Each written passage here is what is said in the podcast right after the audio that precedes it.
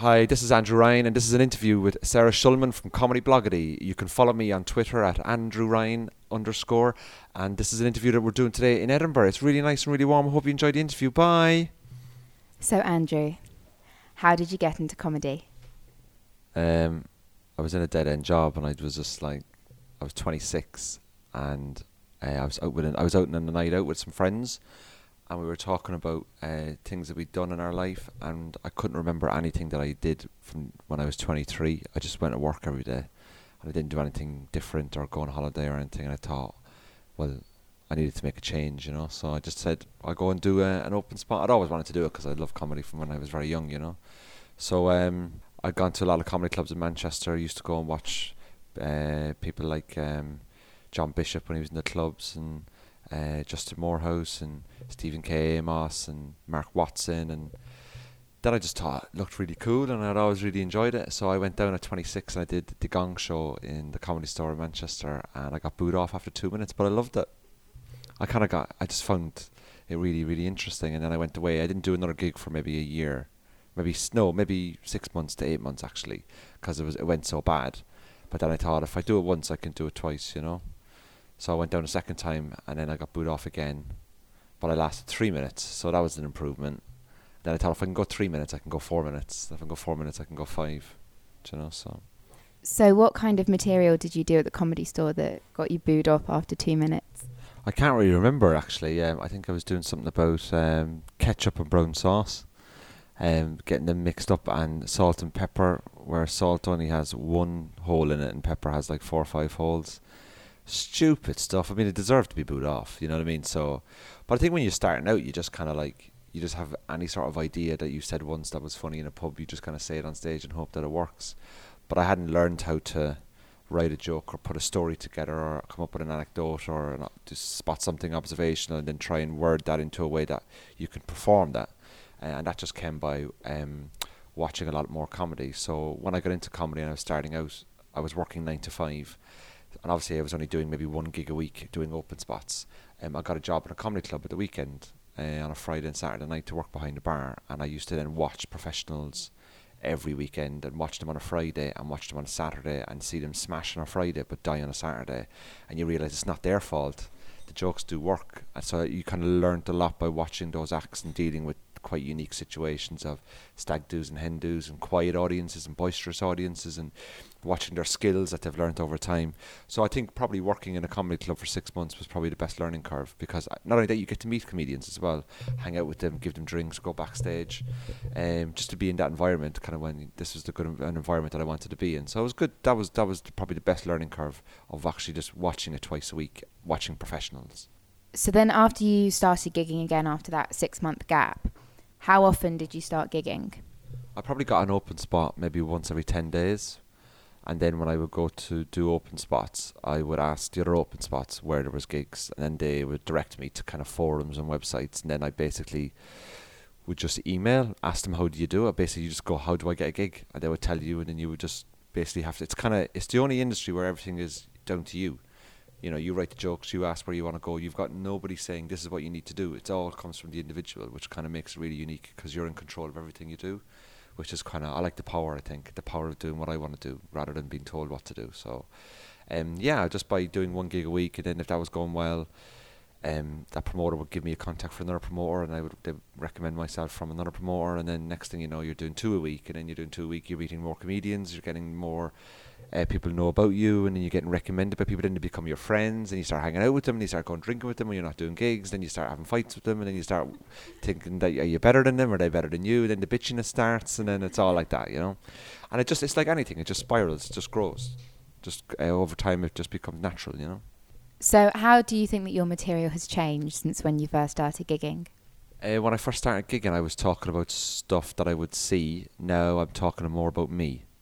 So it's kind of evolved over time. So I used to have lots of routines about situations I was in and how I uh, saw them. Now I'm actually talking about how I feel about that situation, rather. So it's kind of be doing doing comedy six years now. It's kind of and I'm I've I'm kind of I kind of it's weird this year. This year I've kind of opened the door to kind of the stuff I want to talk about, uh, and then all the learnings that I have this year now, and then next year, you know, as I go on now, I'll kind of put two feet in the door. So that's the kind of difference between what I'm doing now is I'm actually questioning myself stuff and it's kind of coming from inside and it kind of excites me more because it's you know it's my own opinion on stuff. Whereas before I would just be doing more observational stuff. Hey guys you know what it's like when you lock your cars keys out of the car? Way panic. Now it's kind of like why did I lock the key out of the car? What was the thought process that maybe be so stupid? Kind of thing. So and that's what's more exciting because I think the more you do it the more you learn the more you see other comedy and the more you kind of develop yourself and you kind of question what you're doing because you know this is my job so it's not my job it's not even a job it's fun. But it's sort of like I have to keep writing jokes to survive so you have to look at different ways to keep doing it. And you know sometimes you write great gags sometimes you don't write great gags but the fact that you're writing gags is very important you know the fact that you keep writing because the more you write the more funny stuff you'll write the more crap stuff you'll write as well but the more you write the more funny stuff you'll write. Do you feel like you're revving that engine yeah, I'm, I'm gone from first gear into second. A couple of months now, I'll be in fifth, flying on the motorway. You know, probably get done for speeding, but it'll be all right. So, how do you go about writing your material? I have a process where I use a TV remote, and I have two yellow pieces, two yellow sheets of A4 paper, and I use a green pen, and then I come up with an idea, and then I talk out loud in my front room into the microphone as if I'm writing, as if I'm doing a gig, and this is the first time I'm doing it. So I perform it as if it's a gig, and then I just ad lib it, and I ad lib and ad lib and ad lib and ad lib and ad lib until I get what I want out of it, and I keep doing it. Then I record it on a voice recorder, and it's awful listening back, obviously to silence. But if you come up with a line that you think that'll work, so I have this bit about um, Scandinavian people and how they're you know they come from really good countries and very well organized people and good healthcare. And I had this bit about the difference between Scandinavian people and, and Scottish people and my feelings on those. And one day I just came out with this line uh, as I was driving to a gig, and I took uh, a little pen on the side of the car, and I just said, "Oh, I must remember that, must remember that." And when I stopped at the lights, I wrote it on my hand, and then it's become one of the best jokes I've had in the show. So it just comes to you that way, you know. It's just you could be putting the washing out. Um, you can you can't force it either, you know. You just gotta. But the the ideas that I do, I work on the ideas, and I get a bit, I get a couple of lines, and then I'll try and work that out, work that out, work that out, make it longer, make it longer, and then try it out, and then. Uh, put it away for a while, come back to it, working it, working it, working it. But then sometimes the the call, the, the punchline will just come to you on the, in the shop, or something like that. It's just really kind of weird how it just oh got got it, I got the end, I got the end, that kind of thing, you know. So, um, but I have this bit about shoes, buying shoes, and I didn't want the pair of shoes. The one, the woman gave me a different pair of shoes than the ones that I wanted, and I realized that I was being missold shoes that I didn't want. I was being misdirected. So when I went to the till to pay for the shoes, she was like, "It's fifty quid." So I gave her fifty euro, and I was like, you know, there you go. Like, does the same job, different color, very popular at the moment because she missold me what I wanted. So I was, if she wanted to give me what she wanted, I was going to give her what I wanted. So it's all kind of like different stuff like that, and like how I felt about that, you know. So that's basically it. I can't really. The system I have is I use a, I use a, a TV remote or a hairbrush, and I talk into it as a mic, and that's how I do it. There's no exciting formula. There's nothing unique. There's no sort of I have to wear certain clothes or all this kind of stuff. It's just you sit down and you just think. That's basically it. Most comedians are like that, I think. And so you're saying that when you're practicing, you record it and then you listen back. How often do you record your gigs? I record every gig that I do. Yeah, and um, if a gig went really well, I listen back to it. If a gig went really bad, I listen back to it, and I try and spot my errors or if I said something that maybe put the audience, because I can be a little bit loose as well on the stage, so I can sometimes say um, a few things. Um, uh, purely for me, really, because it's not all about the audience having fun. You know, I think you kind of have have a bit of fun yourself. And if I have an audience that are really liking me and really going with it, really flying with it, I kind of let loose a bit, a bit more and, and, and talk a bit more to them. Um, if they're not liking me, I can probably sometimes tell them, you know, like, which is more fun as well for them. Sometimes the audiences really go with it, and sometimes they don't. But I think it's such, I think with live comedy it's such a live environment that it, I like gigs that you go to that can never be repeated again. If you go and you see someone and they walk on and go, "Hello," anyway, I was in the shop. I like people that kind of gives you a bit of uniqueness. Kind of, this is a one-off. This will never happen again. Tomorrow will be different. That's the kind of stuff I go for, and I try and have an element of that in my show as well. So the audience will be going. Well, last night I had uh, someone uh, from uh, Scandinavian, and after I did my Scandinavian bit, uh, she was from Scandinavia, and we had great fun with her. But that'll never be repeated, you know. So that that's that was unique. So the audience saw something that was totally in the moment, totally live, rather than going to see someone that's like, "Hello, off we go. This is the hour. Bye bye. Thank you." I kind of want to want to get a bit something unique. I want to feel this gig is a one off. That's what I like watching, and that's what I like doing. Well, you were saying you can be quite loose on stage, and sometimes you reference that it can almost seem like it's a bit of a mess. But it involves a lot of audience interaction and talking to the audience. So, have you always done that? And do you enjoy that, or do you find that quite a tough part of the job? Well, when I started out, I realised that the way to get a lot of work in comedy was if you could compere. So you can go back to comedy clubs quite regularly because you mightn't use a lot of material. So I got compering. I said, right, I'll compere. So I started to compere, and then I was compering a hell of a lot, and I built up the compering skills and the and the ability to riff and go off on one, and you know, um, come up with stuff on the spot. Uh, but over the last year, I've reduced my compere. Probably doing, I was doing probably 60-40 compering, and now I'm probably doing 70-30 sets. So the sets are more important. The material is more important because you know, you can't do anything with somebody if you've got three people in from America and some from Australia. You can't do anything with that ever again. So I think the material is very important. But I'll always have the compering. I'll always have those skills to kind of fall back on um, if needed. And then sometimes when I do need them, I know I kind of hopefully will that armor is ready to work that night. You know, sometimes it doesn't work. You know, so you just gotta go. Oh well, that's life. But I think for me now, as I'm getting a bit more experienced in it, is the material is more important now. Um, obviously, if you start doing TV spots, you need little bits here. Those TV spots, then uh, people will see that and they'll want to come and buy come and buy tickets to see you, rather than going well. You know, we only saw him compere, so I don't know what a set is like. But if you saw some of his set and you like the set, you go, well, I like that kind of style, so I'll go and see it. So uh, the first time when I started compering more, that was purely just for work and for income to kind of survive, to live. Uh, and now it's sort of like, well, I'd rather do more sets, you know. So um, it's kind of 70-30 now in terms of uh, MC work. And do you think that spending all that time compering has helped you deal with hecklers? Yeah, I'm not scared of he- heckling. Doesn't happen that often. I know a lot of people. You know. You've got such great control now. oh well, yeah, yeah. Well, it's not. It's not. It's not really down to that. But heckling, people think that heckling happens a lot. It doesn't. It rarely happens. I've been in my own show, this Fringe. Haven't been heckled once. No, I have. Somebody answered a question, and but it was really funny. So I gave him. I said, "Well done. That's the best heckle I've had." But heckling is not normally as bad as people think it is. People think it's the worst part of comedy. I probably, if I get heckled, maybe once every two months, if that. Probably less. Probably maybe once every three months. I can't even tell you the last time I had a heckle. That's how irregularly it happens.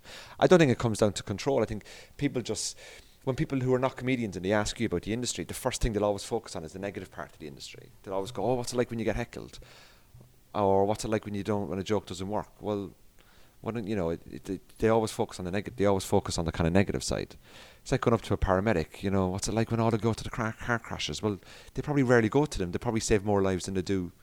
Poor, more people, you know, get seriously injured. So people always are interested in the negative side of it, and they always question you about uh, heckling. It doesn't really happen that much.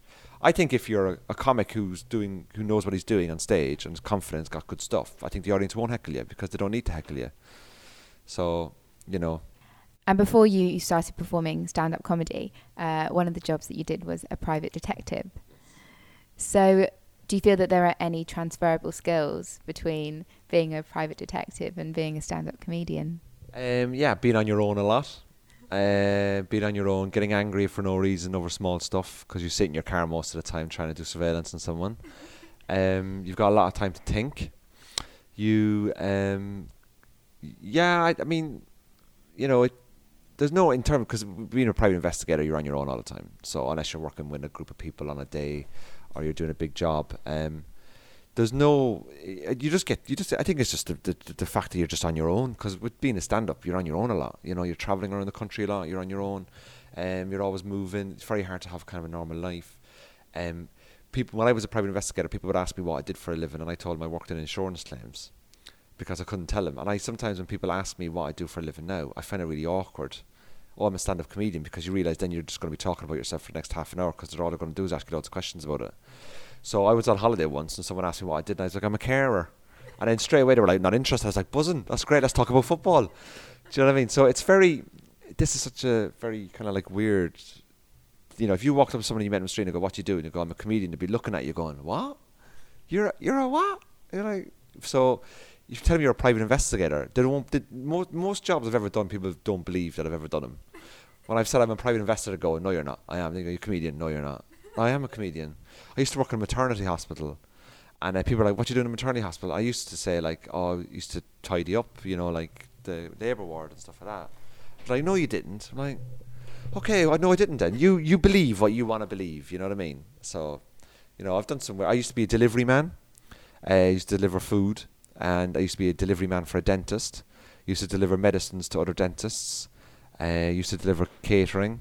I was a petrol pump attendant. Um, I was a barman. I was a, a hotel accommodation manager. I was a, a HR manager. I uh, what else did I do? Um, um, I tried to get a job in Primark but didn't get it. Um, I wanted to open my own snooker club. Did lots of different things, you know what I mean? So you know, it's uh, I was a security guard in a car park. Um, so I've done loads of different jobs. You know, I've experienced quite a lot. I've never, I've, I've only been sacked once, which is pretty good. The rest I've left. Well, I say left. They've said you need to leave, and then I've said okay, I'll fill the form out. So, but yeah, like there's no transferable skills. It was the private investigator was the worst job I've ever had in my life. Worst job, yeah. Just spending your time on your own doing surveillance on people. It's boring. It's not. It's not. It's like, like Hawaii Five O. You're jumping over car bonnets. You know what I mean? You don't even have a badge. You're just sitting there with a camera trying to see if someone's got a fraud claim in or not. That's all it is. So there's no transferable skills. Loneliness. That's probably the only transferable skill. I'm not lonely. I'm perfectly fine. But I'm just saying, like, you spend a long time on your own traveling to gigs. And you perform comedy all around the UK. So how do you find that different audiences compare? Um, I don't really, um, I don't really notice too much of a difference, to be honest with you. I know a lot of people go on about London being difficult. I probably find London for me the easiest.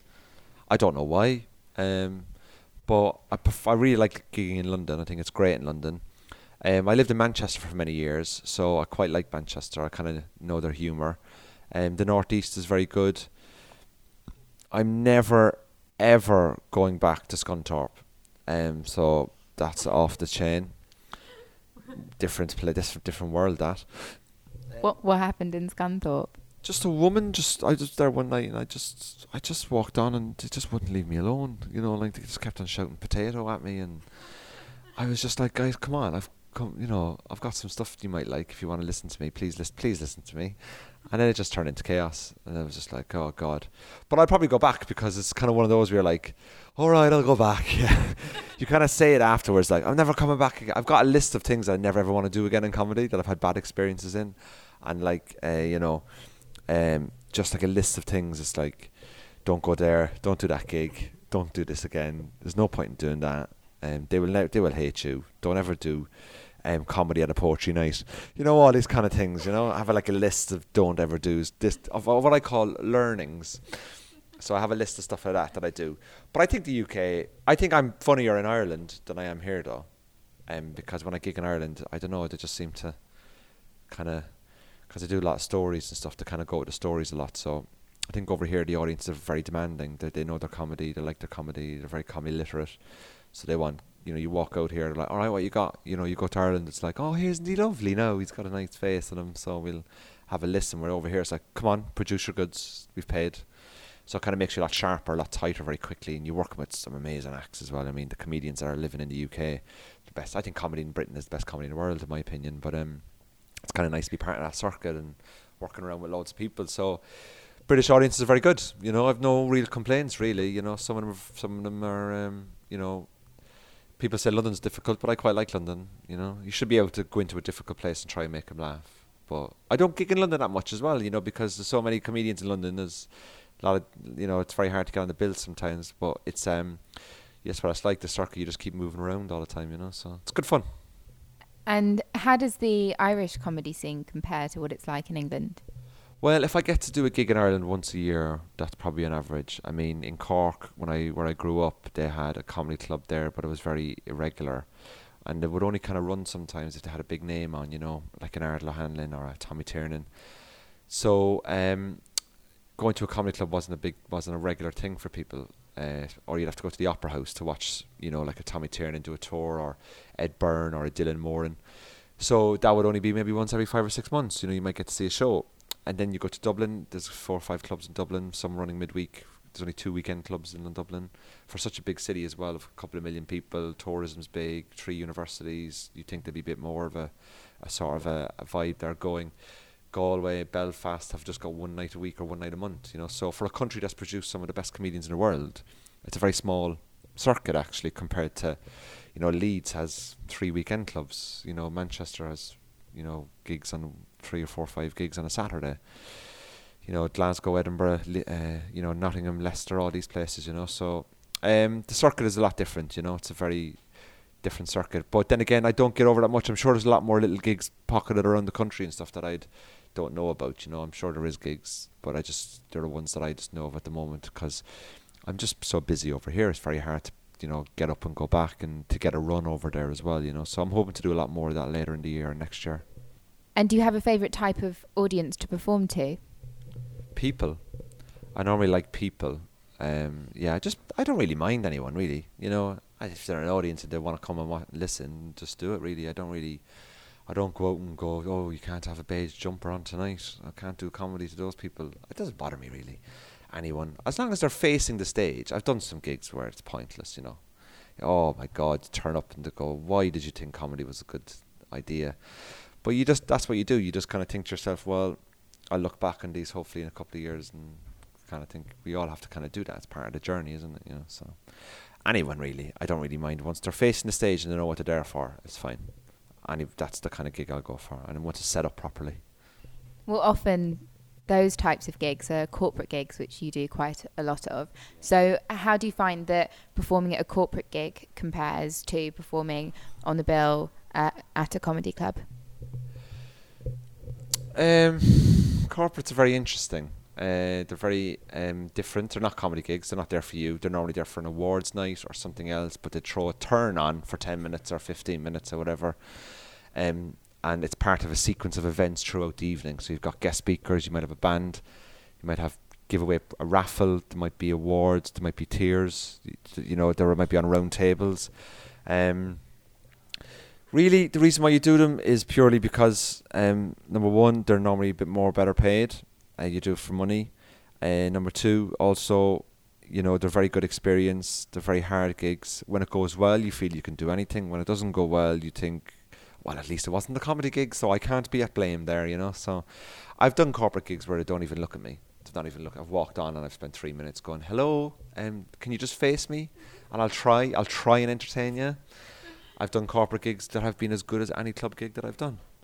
You just don't know. You just don't know. And people, I do a lot of hosting, presenting uh, awards. Um, I've done quite a few of them this year, and I really enjoyed that because you know, you can find out a bit about the company and the people you're doing. You do a bit of research, and if you can tailor a five or seven minute set around it, uh, or speak to people in the audience, and then, you know, riff in and out. I hosted the Mobile Phone Awards in London um, this year, and I um, had loads of jokes about phones, and you know, I did a bit of prep on some of the phones, and I was complaining about battery life and iPhones, and asked the chief execs why there was no battery life, and the audience were loving that because it was sort of like the questions that they wanted to ask. So you just got to kind of tailor it a little bit that way, you know. So once you do that, but when I get a corporate gig in, I'm like, oh, that's really nice. Uh, but on the day, it's like, why, why did I agree to this? Why am I putting myself such under so much stress? Then you turn up, and if it goes all right, you feel amazing. If it doesn't go well, you go, well, it was a corporate gig, so I don't. that's not my fault. you know, so you'll always, you'll always have an excuse. Comics, we'll always have an excuse why it didn't go bad. It's never our fault. It's always them. You know what I mean? So, but no, it corporate gigs are just they help you in different ways in life. Mostly with the cost of Edinburgh. So you kind of take money from one corporate institute and give it to another. That's the way I look at it. Covers me that way. And do you have a favourite type of venue that you prefer performing in? My favourite venue in the whole of the UK? In the world. In the world. Um, oh God, I would say I really like the Glee in Birmingham. I really like the Comedy Store in London. I like the stand. Any club that's well run by people who know what they're doing is a good room. You know, there's a gig in Bracknell called the the backyard. Now that's a gig. Low ceiling, really low ceiling, keeps the laughs in. That's a gig. That's a gig. That was a really nice gig. Any gig that's well organised and by good people. A lot of comedians will turn up at gigs and they'll be like, "Oh, you know, the light's not right, or the stage is too high, or whatever it is." But do you know how hard it is for a promoter to get people into a gig? The fact that they've had to, you know, we're up here at the festival, and we're outside trying to get 50 people on our seat every night, on my seats every night, and if I when I walk into a comedy club on a Thursday or a Friday or Saturday and there's 150 people, we never thank the promoter for the audience. You know, we always sit down there and go, "It's only half full tonight." Well, I come up to Edinburgh and I'm if I get you know 35, 40 in on a Tuesday, how hard my flyers had to work, how hard I've had to flyer the shows that I do. We never thank the people who give us the weekend gig for the audiences. We'll always look at a negative. So, like, if I go to the Glee in Birmingham and it's full Friday, Saturday, and I might get an extra show on Saturday in the studio, we'll walk out of there and go, yeah, it was good. Yeah, the audience is all right. But we never go, big thank you to the Glee for getting the audience, for their marketing team, for their fact that they build up their brand, the fact that they are so well known that people know that there's comedy, that they're allowing us to do comedy and get paid for it. I think a lot of people never really thank the promoters for actually getting because there's some brilliant promoters out there. There's some awful promoters out there as well. Don't get me wrong. There's some chancers, you know, but also the fact that they we turn up and there's an audience ready. We turn up at Edinburgh. We have to work for our audience. Promoters doing that every week. So I think we kind of need to, you know, give put our hats off to some of the best promoters out there. There's one promoter in the north of England, a guy called Rob Riley. He's an independent promoter. He's unbelievable. He runs about seven or eight monthly gigs. I do them very regularly and they're so well run, so well organised, so well behaved. But he has an audience, and he does it off the back of his own, getting emails, building it up, being proactive in the day on a Monday and Tuesday when we don't see it, doing the Facebook, doing the Twitter, doing competitions, getting word of mouth, turning up to the venue early, setting it up, spending the whole night talking to the audience, getting them to come back for the next one, booking the lineups, organising the money, the VAT, all these kind of things for other comedians. But we just turn up at a gig and we moan, but we don't realise how hard it was to get the audience in. So, you know, I think promoters need a bit more of a thank you as well. So, thank you, promoters. Book me. so, how have you found the Edinburgh Festival so far? Uh, this is my best year so far. It's my third year up here. It's the best one I've had. Um, numbers have been brilliant. Um, audiences have been really good. The show has been going really well. When the show really flies, I really enjoy flying. When a show flies, it's I'm flying it. When it's not flying, it's just work. But when an audience are really on board with you, it's brilliant. Like last night was the best gig of my career. Last night, the, best one hour of my career last night, and I recorded it as well, and it was just fantastic. I walked on stage, and they were just on it. They knew some of them had seen me before, so they knew what I was doing, and they knew the kind of stuff I was going to do. And I did an hour and two minutes. I just had so much fun with them. I only did about 75% of the show because I really enjoyed the audience. They were really enjoying it. And after the show, someone said to me that it was great to see a comedian have fun. Said, a lot of people up here, they're just doing the show. Said, you seemed like you had fun.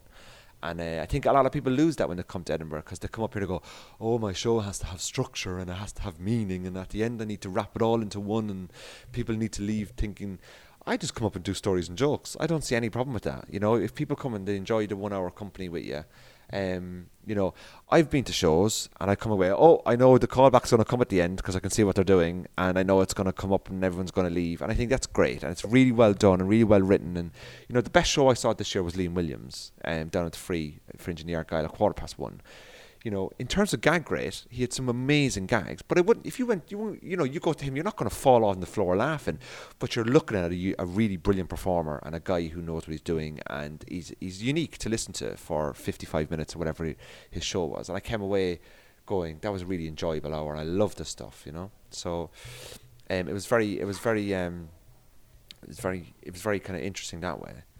Um, but I like people who do who do who do who do different stuff um, than what I do. You know, like I just do anecdotal, observational stories, stories, stories. That's it. Um, I like people who do do very different stuff than what I would be used to. You know, so coming to the Edinburgh Festival, it's nice to see a lot of that stuff. But I think a lot of people get too worried about it. It's just gigs. There's just people sitting in front of you. You do these every night of the week. You go out, you do four or five nights a week on a circuit. People come here and they go, "Oh, I'll do my Edinburgh material and all this kind of stuff." And all. I just write material. If it works in front of people in Nottingham, it's going to work in front of people in Edinburgh. They're just people. And I, I find all this blase about this sort of festival and it's all different. It's just people. If it's funny, it's funny. End of. You know, so I just come up and do f- do jokes that I would do every year round. I don't see any problem with that. So, what advice would you give to people who are coming up to Edinburgh and taking a show? Write a show, put some effort into it, be professional, um, don't listen to anyone else. Do what you want to do. Don't worry about what anyone else is doing because you can't influence that it's pointless.